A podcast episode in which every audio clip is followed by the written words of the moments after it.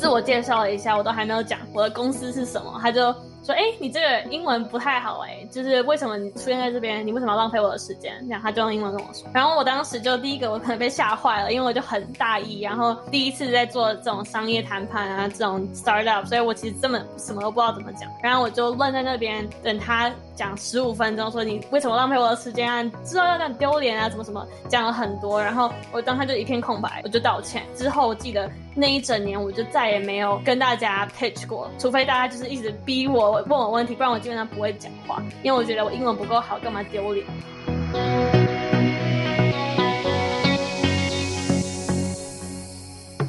？Hello，欢迎回来，大学问大学生的大哉问，我是主持人查理。那今天我们有个非常酷的来宾，他是 Living OS 的创办人，那现在也在 Google 担任产品经理。好，那我们就欢迎 Charlene。好大家，谢谢 Charlie 的介绍，很开心来到大学问这边跟大家分享我自己在做 Living OS 这个 nonprofit 的一点点心得，还有在最近出了一本新书叫 Model Breakers，然后中间有很多的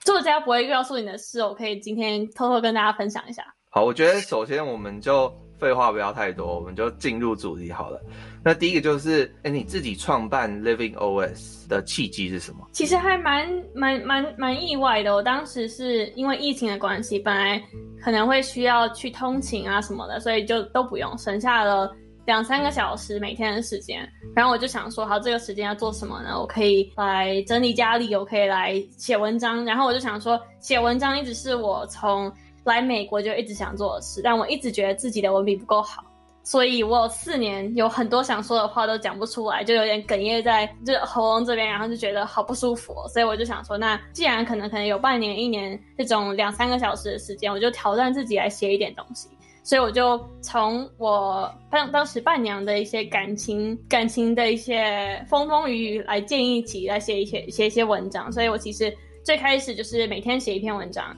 从感情写到生活，写到工作，就基本上什么都写。然后到最后，我朋友就说：“你基本上就是在写人生嘛。”所以那就给了我这个人生经历 Living OS 这个这个名字。然后真的是认真要开始做起产品，是可能写完了六十六天，也就是两三个月之后，有一定多的读者，然后有一定多的来信来问我说：“所以你写了这么多，怎么去应用它？怎么去把它？”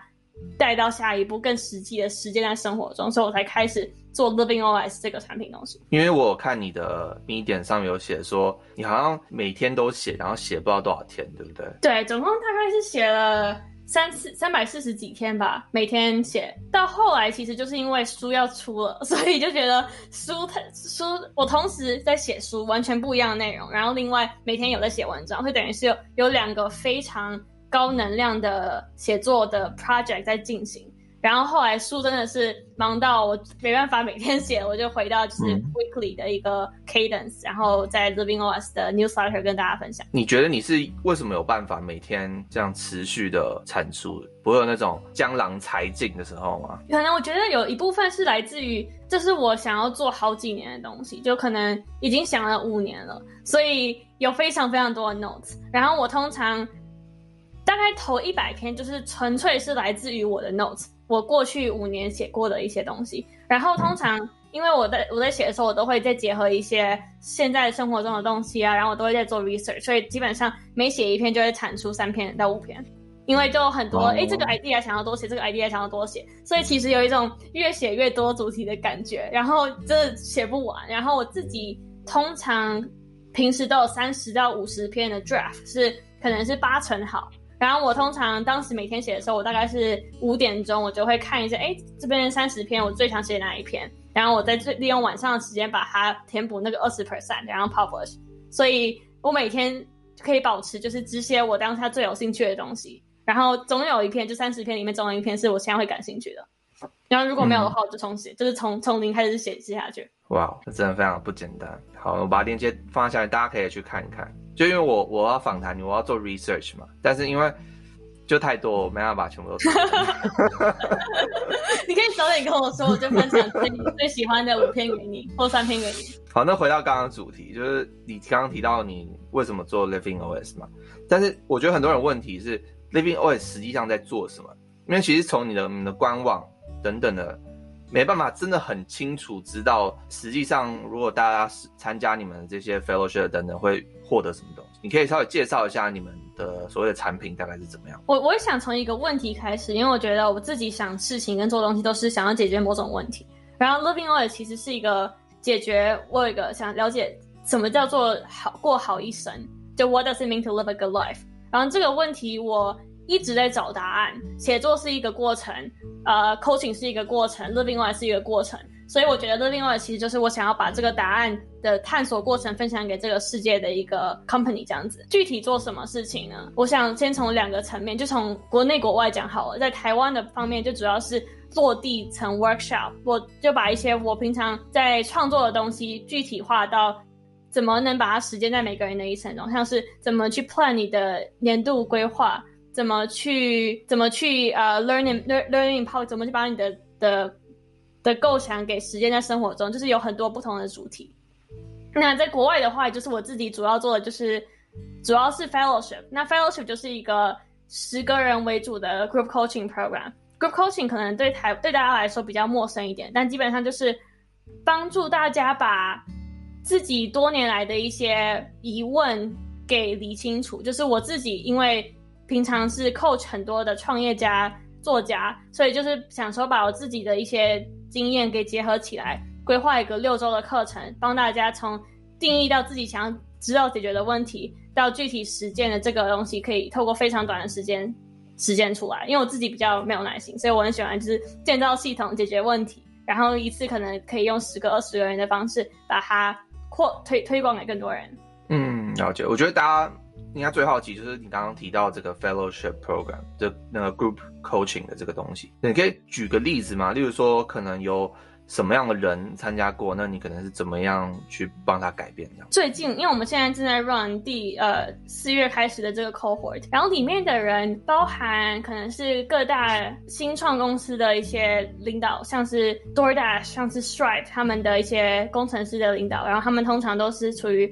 非常忙、非常非常忙碌，但很多时候他们就会觉得 burn out。没有时间留给家人，然后自己生活除了工作之外什么都没有，就有点失去重心、失去平衡这种这种方式。然后怎么能去帮他们重新理清自己到底想要的是什么，然后规划一个蓝图去实践它？那还有另外一群人是可能创业，然后创业你也知道是一个很孤单的路程，所以他们就可能有时候会觉得想要放弃，然后也不确定这个 direction 是不是对的，对吧？所以就是会把这一群人给带起来。他们通常都是。非常，我会说，所谓别人会看他们像 high achiever 一样，都会说你更你真的需要帮助吗？但对于他们来讲是很需要的，因为他们自己跟自己孤独奋战了很久，然后发现，哎，其实有点精力都用完了，下一步怎么走不知道。但他们也知道自己现在的生活并不是最理想的状态，所以有一个 group coaching 的方式，可以把相似的相似背景的人放在一起，互相学习。然后我自己就是会帮他们找到他们自己的盲点。然后我自己讲话也很直接，然后我觉得可能是 coaching 里面最实际的，就是我很在意你怎么能确实落实到生活中，改变的更好这样。所以等于他们就很喜欢这样子的方式，可以在非常短的时间，就六六周，让他们重新设计自己的人生。举个，就是说你可能用什么样的 process，请他们做什么样的练、嗯、练习或者是改变这样。可以可以，我我想想看，我举一个例子好了，像。我觉得很多人，他们像我现在问 Charlie，昨天你的 value 是什么？你会怎么说？我不知道，对吧？就一般人就是说，呃，是什么东西啊？就是我想过这个问题嘛。所以我觉得一个，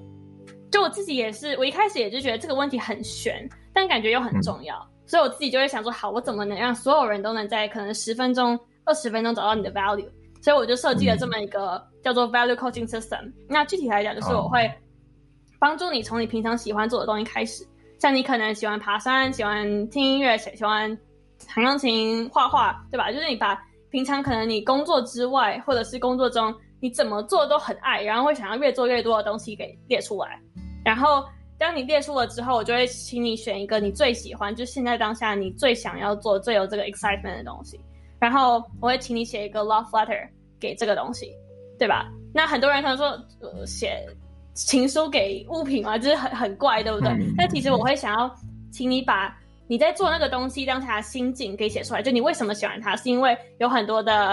啊、呃、challenges，然后你可以像像爬山嘛，你可以非常辛苦，虽然过程中不一定很舒服，但你可以遇到相似类型的朋友啊，你可以在努力过后看到那么一个 concrete 的感觉 boring 监狱的感觉，就你有这种。喜悦，那这是你特别喜欢的，对吧？然后有一种苦尽甘来的感觉，所以这些你喜欢的元素都可以呈现出你自己个人的 value。那像我而言，我很喜欢喝乌龙茶，那为什么呢？因为我很喜欢那种刚开始有点苦苦的，可是你越了解它，你就越爱，然后越甜这种感觉。我自己个人就是这种这种做事风格，所以很多时候我们可以从一个人很爱做的那件事情，找到他们这个人的 value 是什么。那当你找到这个 value 的时候，你就可以把它应用到你选择的工作上。你在未来做很很困难坚决选择的时候，你到底要怎么去 prioritize，怎么做选择？这时候就很有用，对吧？所以我就可以用很有系统的方式帮每一个人找到他们最喜欢的事情，还有为什么那个 value 是什么。哦，真的非常有趣。你你刚刚提到，可能有一些像在一些新创。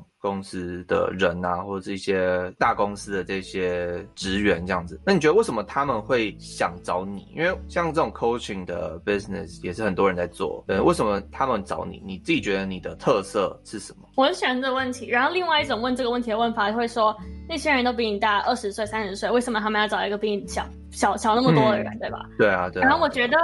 有有一个点吧，就是大部分的 coach 他们可能。很多都是比较悬，你懂吗？就是不找，就是讲话就可能不会很实，然后你也不知道。就大部分人对于 coaching，就是我到底能从 coaching 中得到什么，他们不是很清楚，所以觉得这个东西真的是值得 invest 吗？就这个问题没有被解决吗？那我自己因为曾经也是这样的人，就我想说这个东西真的有用吗？所以我就会有办法给大家用非常短的时间看到非常多的效果，像我刚刚可能。十二十分钟，我可以让他们找到自己的 life value，然后做一个很难的决定。然后另外六周，我可以给他们一个系统，直接 walk through，说第一周我会怎样，第二周会怎样，然后带每一个人，就是很踏实的从彷徨不知道干嘛，到解决过去的一些呃阴影，然后到开始练习一些新的 muscle，然后呢 actually 去实践自己喜欢的的一个一天一生这样子。所以就是有非非常清晰的蓝图跟过去的成功的案例，可以让大家觉得哦，这个人非常的可靠，然后他。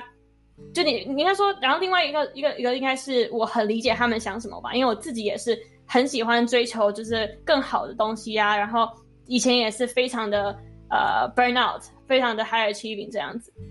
所以他们更能觉得、嗯、哦，看到我自己的转变，他们就很好奇怎么样能跟我一样，所以我觉得一块是结合我对 system 跟人的这种观察敏锐度跟观察还有热爱，然后另外一个是自己的转变，让大他们也。具体看到了想要变成变成的样子，是真的啊，因为像是很多人觉得那种人生导师有没有这种类型的角色，总是要比你大嘛，对不对？大家的印象可能会是这样，但是我觉得你就是有办法让大家可以接受说，呃，可能比你小，但是他还是有可以有办法 provide 一些可能对你有价值的东西，那他们自然就是愿意去接受你的这些各种建议啊等等的。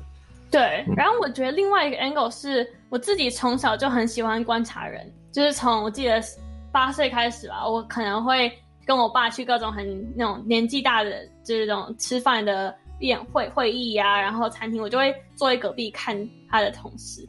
希望我没有我爸的同事在听这个。然后呢，他后来问我说：“诶，这个人觉得怎么样？”然后我通常都可以讲出很多别人都看不到的点，然后呢，他们就会说：“哦。”就是你的，你这个观察很好，然后到后来，现在也都是会问我说，哎，这个人怎么样？这个人怎么样？是吧？所以我从小就是默默默的就开始学习观察人，然后这个敏锐的直觉就是培培育了很久。然后另外一个我觉得很有趣的事情是，很多时候大家在小孩面前表现出最真实的样子，就是在在他们最没有防备的时候会表现出他们最真实的样子。那这个样子其实是很少见的，但其实是非常珍贵，因为你可以看到他们其实最需要的是什么，他们最需要被看见的是什么，最需要呃被改变的是什么东西。所以这个东西反而我我有一个很独特的视角，可以让他们相信，让他们看到，所以更能去更客观的帮助他们。嗯，了解了解。接下来我想就进入呃你最近出的这本新书嘛，对，叫做 Model Breakers。嗯，要不要跟大家稍微解释一下这本书大概在干嘛？这样。对，我我想给一点点的 background，就是我当时在写这本书的时候，是因为我的每天写作的其中一篇文章得到了出版社的注意。那篇文章是在写给我弟弟的，我弟弟现在大二，然后他当时要来美国的时候，我就想说把一些我自己的经验分享给他，所以我就写了一系列的文章，叫做 Dear Warren。然后那一系列的文章，他虽然可能没有很仔细的看，但很多人很喜欢，所以出版社就说：“哎、嗯，你要不要把它变成一本书？”所以我就这本书其实原名叫做 Dear Warren，然后是有点半家书的风格来写的。然后后来写到一半的时候，我的出版社的人就说：“哎，其实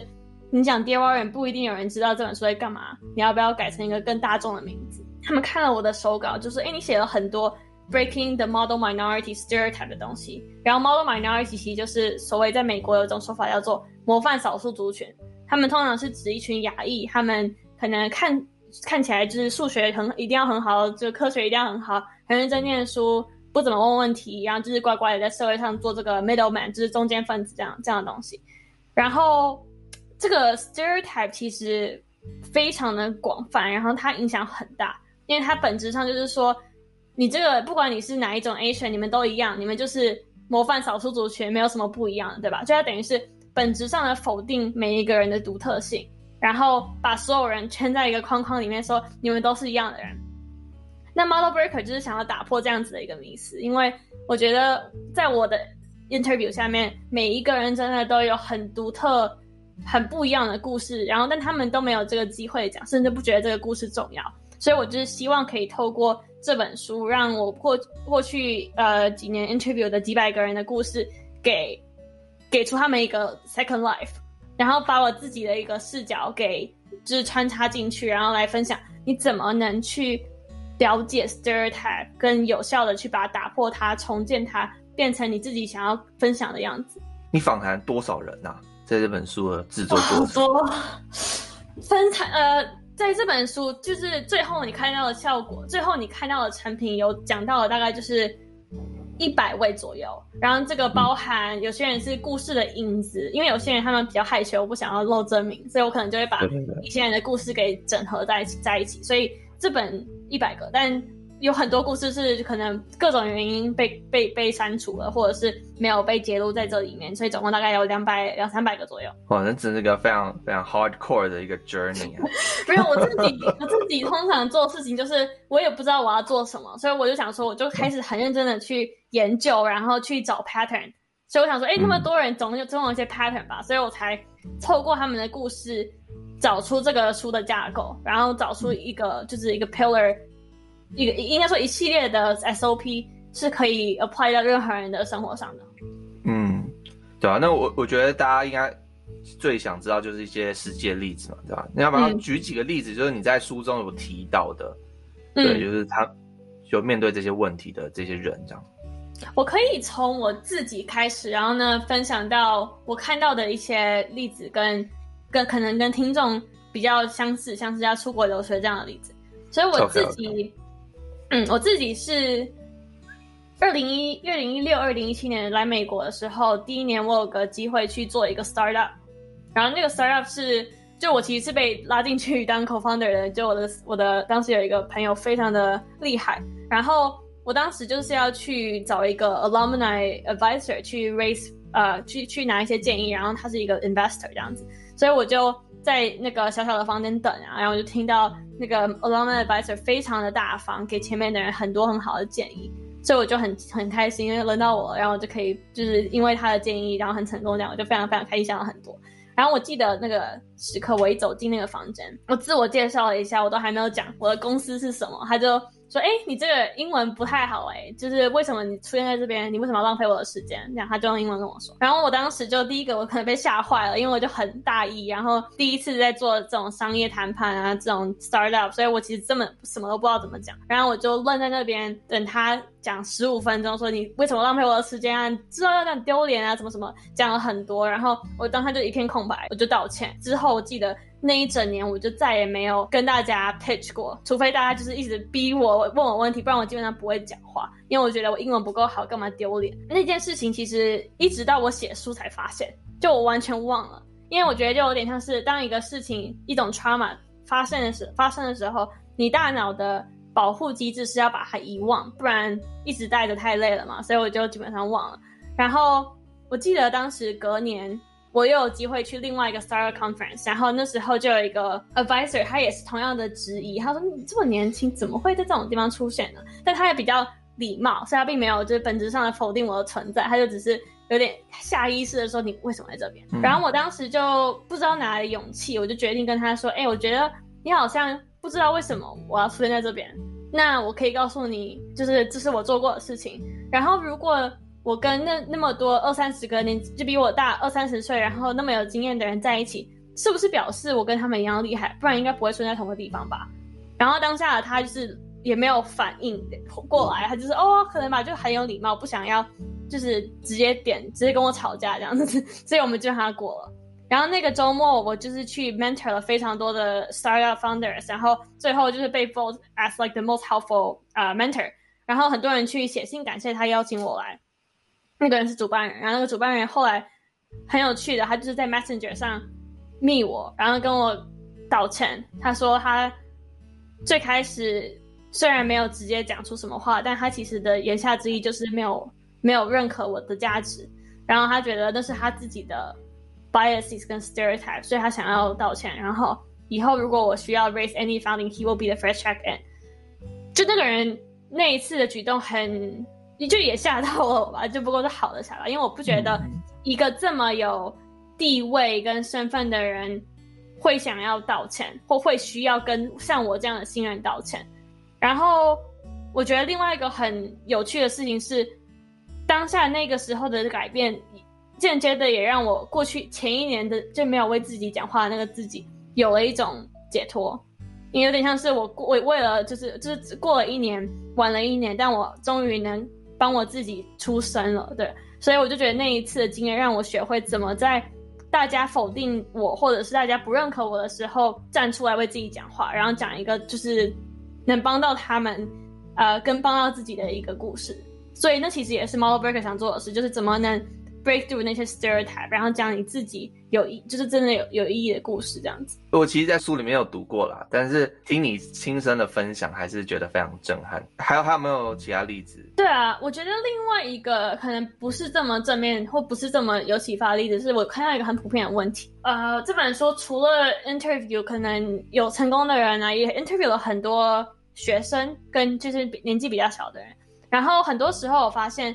当他们在美国的社会成长。然后他们不是在那种亚裔为主，可能有些在白人为主的社会啊，或什么什么的这种州长大的时候，很他们通常会有一种 identity crisis，他们觉得他们可能是教室里唯一一个华人，大家小孩不想要跟大家不一样，他们想要跟他们想要融入嘛，他们觉得跟大家不一样，自己是异类，所以他们很多人明明是华人，就是反而希望自己是白人，或把已经就是告诉自己潜意识告诉自己就是个白人。然后自己只是可能皮肤比他们深了一点，然后就讲话跟他们一样，个性跟生活跟他们一样，这样这样这样。然后呢，一直到他们可能初中到了高中，才发现其实自己自己有自己的历史，自己自己的文化跟历史，但其实社就是他们的学校都没有教，等于是过了十年才发现，哇，原来他们自己刻意遗忘的这一切，其实是很很珍贵的东西。所以就有一种现在学又太晚的感觉，你懂吗？就有点自己不想要学。怎么讲中文？然后后来大学的时候发现中文很重要，然后开始后悔、讨厌自己，所以就有一种很纠结，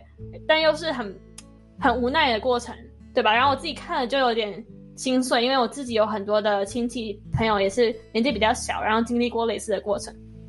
所以某种程度上，我也是希望这本书可以给年轻的那些在美国长大的华裔美国人去想想看，虽然你可能跟大家不太一样。那你能怎么利用那个不一样变成你自己的优势，而不是开始讨厌自己，或者是觉得为什么我为什么我要长这样？为什么我的背景是这样子？对啊，虽然我不是华裔美国人，但是其实我我可以蛮同理，因为我自己在美国可能参加一些活动交换啊等等的时候，我也会有那种想要融入的那种感觉。我自己英文还不错，然后我发音还蛮标准的，所以。其实，如果我不跟告诉你的话，其实有些人是听不出来，我就不是美国人这样子。对，所以有时候我在那种环境的时候，我会刻意隐藏就自己不是美国人这件事情。对，所以这个就很有趣，因为我这其实跟后来我发现很多在职场工作的人一样，他们其实自己可以有很多种 identity，嗯，因为他们自己可以能力去可能讲他们的那种话，或者是。声音弄低一点，然后就是讲看起来比较比较严肃的，就他们可以有很多种方式掩饰自己本来的样子。但我自己就很想知道有没有一种方式是你能 retain who you are，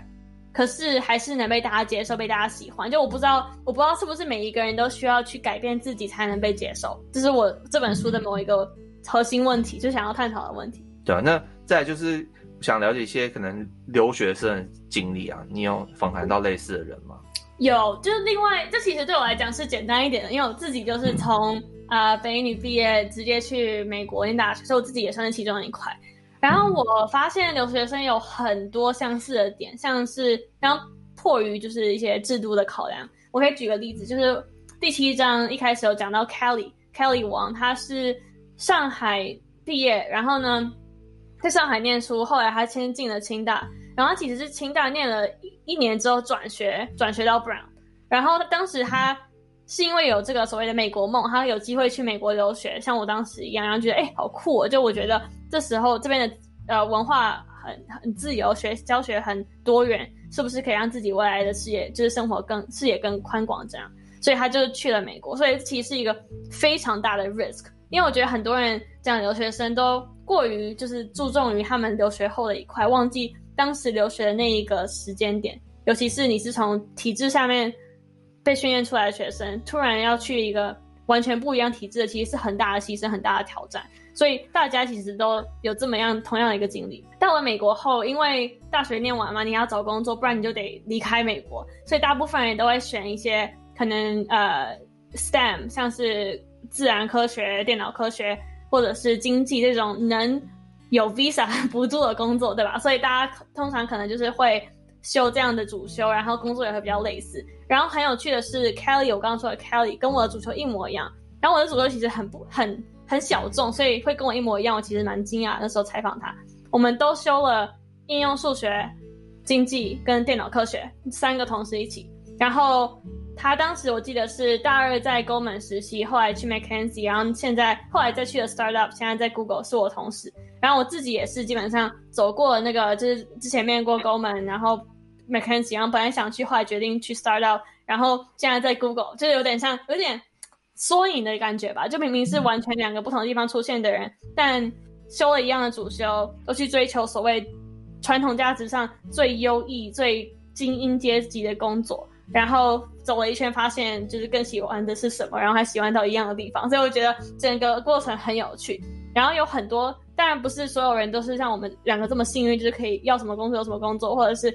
呃，可以修到所有想要的东西。但我觉得大部分都是想要做自己最好，然后先去拿到身份，先去拿到这个工作签证再说，再去探讨自己人生的意义是什么。所以这样的经历，我觉得是蛮普遍的。听你讲完就是这些各种例子嘛，对，你算是已经算专家了，这个主题专家，你觉得？哎、欸，你刚刚提到的这些族群，他们被局限的那个框架，最大原因可能是什么？然后你自己通常会建议，可能他们怎么去突破这样的框架，做出什么样的改变？我觉得框架刻板，因为我应该我觉得框架在这边，我指的更像是刻板印象，就是 stereotype 嘛。它本质其实不是一件坏事，因为任何人任何时候都在用 stereotype，不然你大脑没有这么多的呃，这是什么脑细胞吗？可以去 process。这个世界上发生的种种事物嘛，所以它其实本质上就是一个让你大脑可以简易消化的一个东西。它的缺点就在于，有些时候我们会太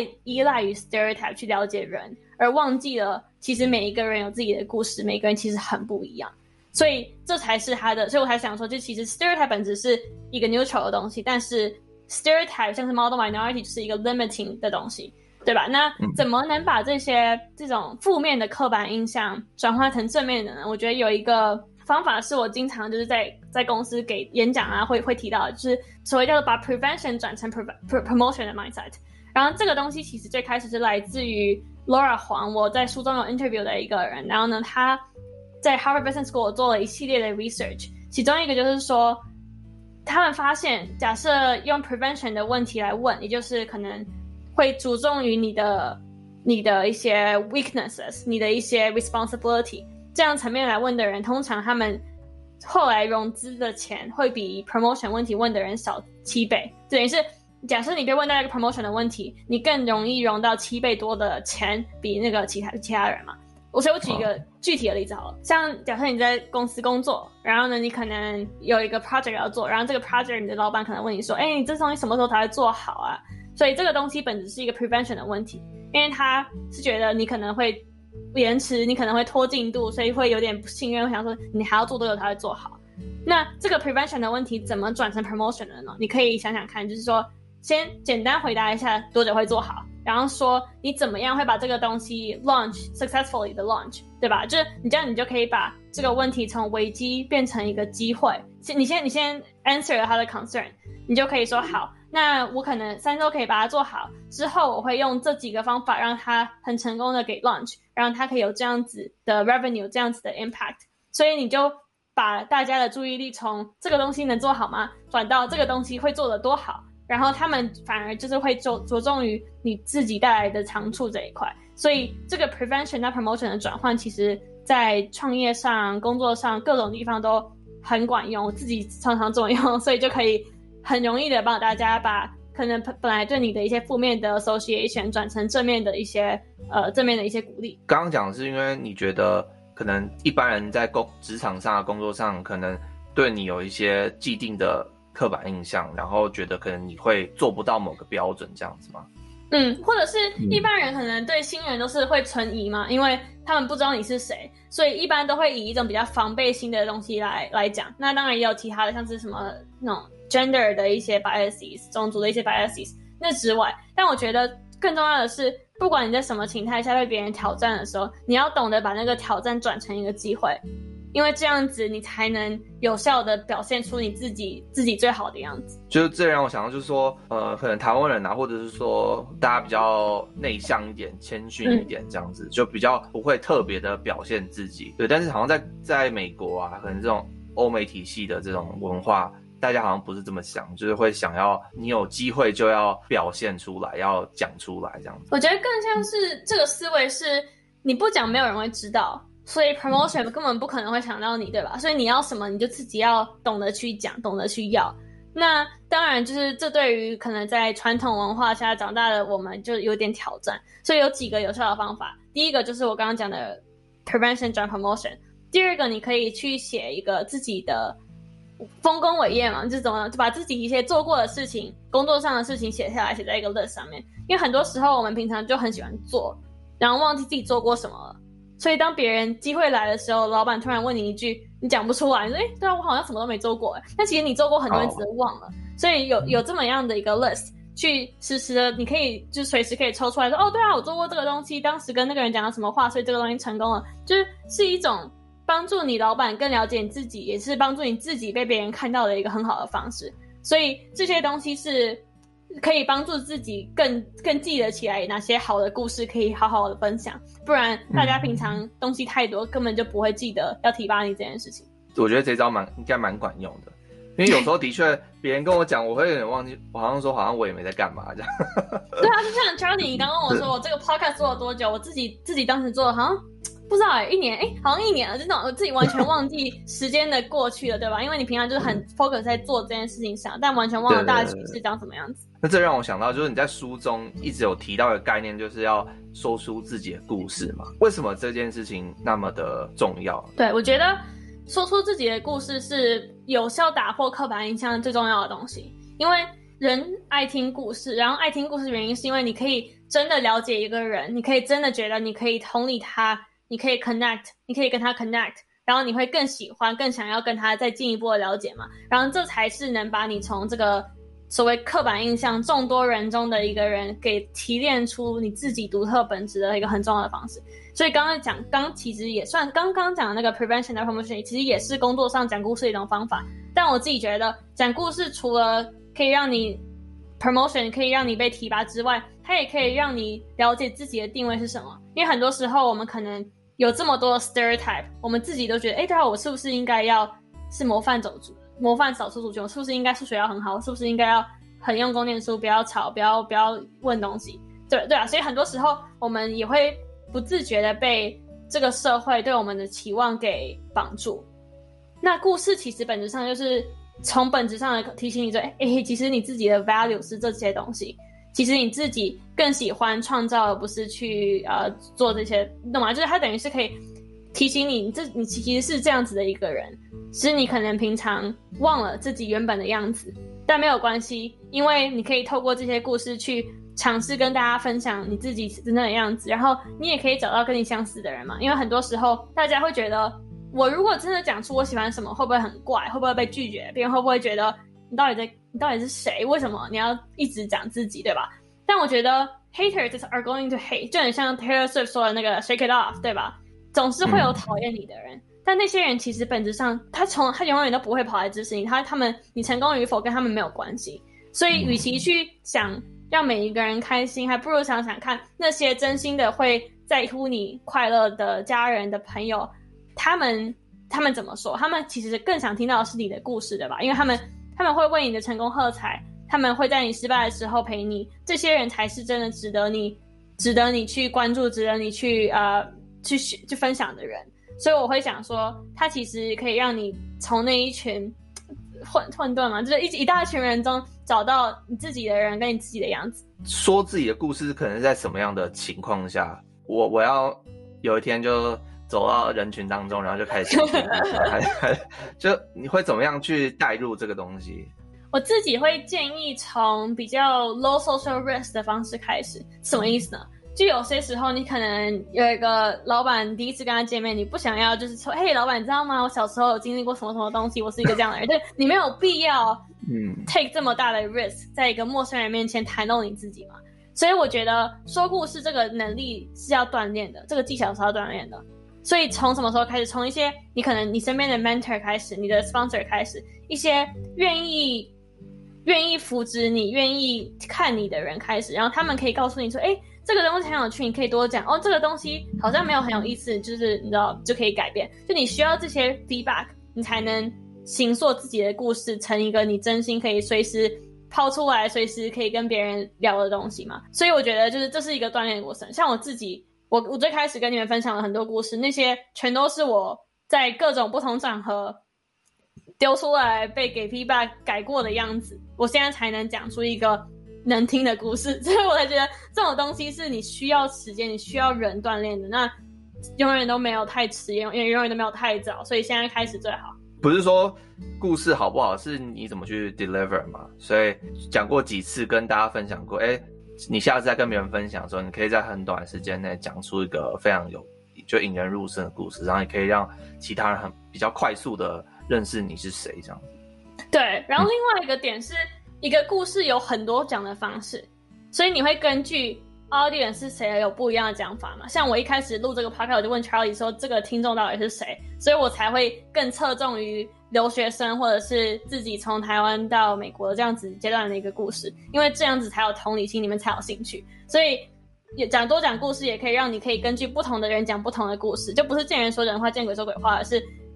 这帮助大家更有效吸收你想要传达的信息。我自己在读你的书的时候，我有一个疑问啊，就是我发现你可能在里面提到的例子啊。他们可能有一个感觉，给我是可能有读大学，然后也是属于社会中比较积极、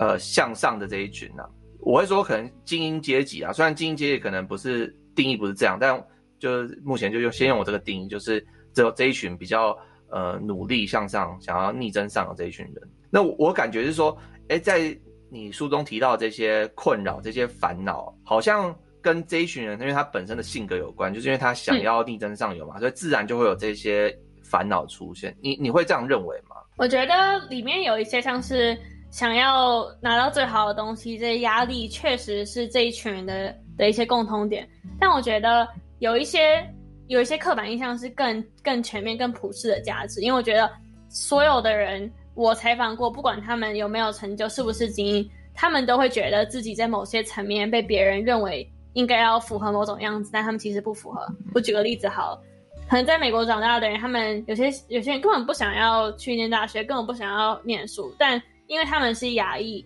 他们的同学就会说：“哦，你应该很会写数学吧？你应该功课很好吧？对吧？”然后他们就是会有这样子的刻板印象，然后会觉得：“哎，你功课不好，你到底是不是你真的是 Asian 吗？就是你真的基因是对？”就会有这种嘲讽甚至否定他们的一些言语出现。然后这个东西就是刻板印象。那怎么能打破这些刻板印象，让他们真的表现出自己独特的样子，才是我想要传达的东西嘛？因为我觉得 model breakers 的本质不只是为了精英或者是为了好的人，而是为了所有觉得自己在生活中被限制、不能完全表现自己的人。好，那我我觉得最后就是我们来 wrap up 一下，就是你自己对于第一个好了，就是有美国梦的年轻人啊，就你有什么？建议这样，因为你在书中有针对美国梦这件事情有做一些探讨，这样子。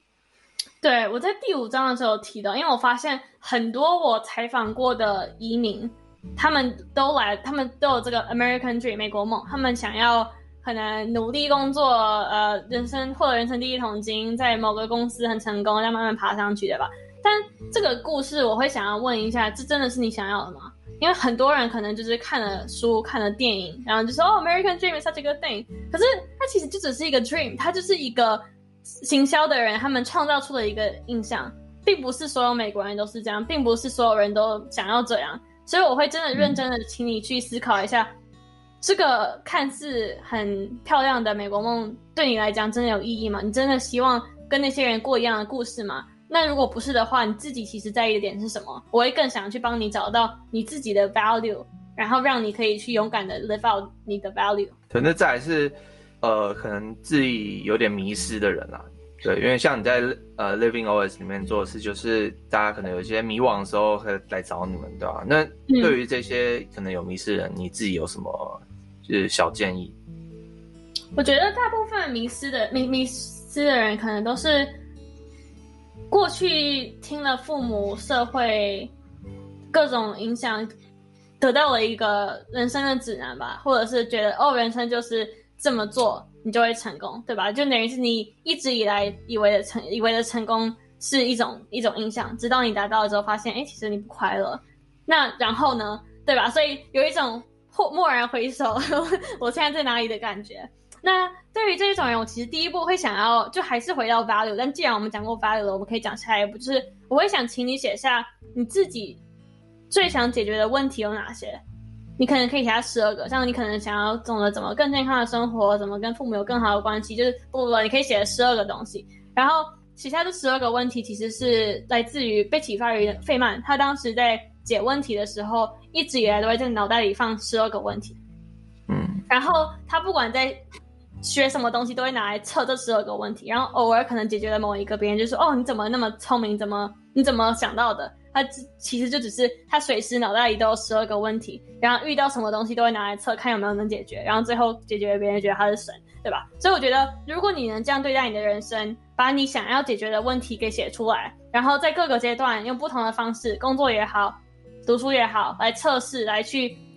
推进，想说你现在其实到底。在哪里，然后之后能去哪里，就是这样子，能带给你自己更多踏实、更多清晰的感觉吧。然后你也可以想，哦，可能这一年我解决了三个问题，那过去明年我想要解决什么什么。所以我觉得任何东西，我会从一个问题的角度出发，然后看你怎么能把手上的资源跟你的经验拿到最就最最大化、最大化的效益。十二个问题是是有特这个数字是怎么来的？这有点是我自己看人生，我自己对人生有十二个十二个领域，像是。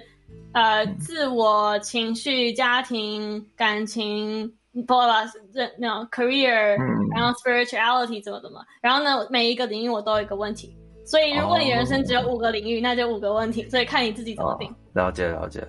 ，OK，那最后就是要不要推荐一下，就是一些资源，对，就不管是你自己的资源或者其他资源也好，就是也给我们的听众这样。我觉得呃，Model Breakers 我可以。推荐大家看看，很多人可能会觉得，哎，这不是写给华裔美国人的吗？但你可以问问看 Charlie 有对他有没有用。所以大部分我觉得，虽然是以这些故事是来自于华裔美国人，但其实它里面的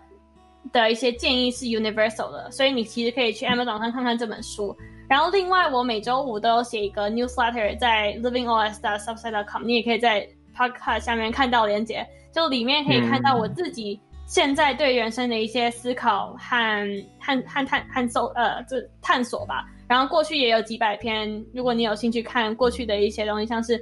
我怎么到底怎么在两百天内写出两百篇啊？我到底怎么在那么小的年纪 coach 这么多那么有成就的人，就这些文章你都可以在过去几个 archive 里面看到。对，然后我可以推荐一本我二零二零年最常送别人的书，那本书叫做《Untamed》，然后它是呃 Glennon Doyle 写的，我很喜欢那本书，因为那本书它很勇敢的帮助大家去鼓励大家去 live themselves，然后这个东西我觉得在现实生活中是非常难做到的，所以。作者他本质是很多非常什么非常有趣的故事，然后有很多很启发的一些 tip，可以让你确实的落实在生活中。然后我记得博客来上有吧，只是可能比较贵一点，因为是外文的 书。嗯嗯嗯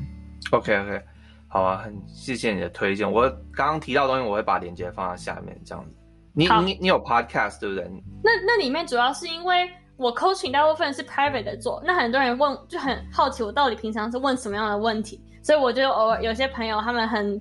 大方，愿意让我采访他们，我就把那些 interview 给给记录下来，同时也是希望可以让大家看到更多不一样的人、不一样的故事。就我们资源都会放在链接下面，那记得去 follow 这 Living OS 啊，还有我们刚刚提到的这些资源。对，好，那我们 OK 好，那就我觉得今天。很谢谢 Charlene 来到我们节目分享。其实你对于你你研究这些议题，其实非常的深入，然后也让我有很多 insight。因为我自己已经读过书了，但是听你亲自讲，其实还是有点不一样，就是会有另外对会有另外一层的那种就是感触这样子。嗯，对。那我想我们的听众算都算是蛮积极向上，然后我觉得这些资讯也对他们来说应该也是都蛮有帮助的啦。好，希望对大家有帮助。对对啊，那很谢谢 Charlene 的分享。对，那呃，我们今天节目到这边。那对，如果有任何的建议的话，我们在下面有回馈表单，大家可以记得去填。对，那我们的节目在各大 Podcast 平台都可以收听。那如果你用 Apple 的装置收听，也麻烦帮我们到 Apple Podcast 下面留言按五颗星。好了，谢谢大家，很 感谢。嗯。好，那我们就到这边了，我们下次见喽，拜拜，拜拜。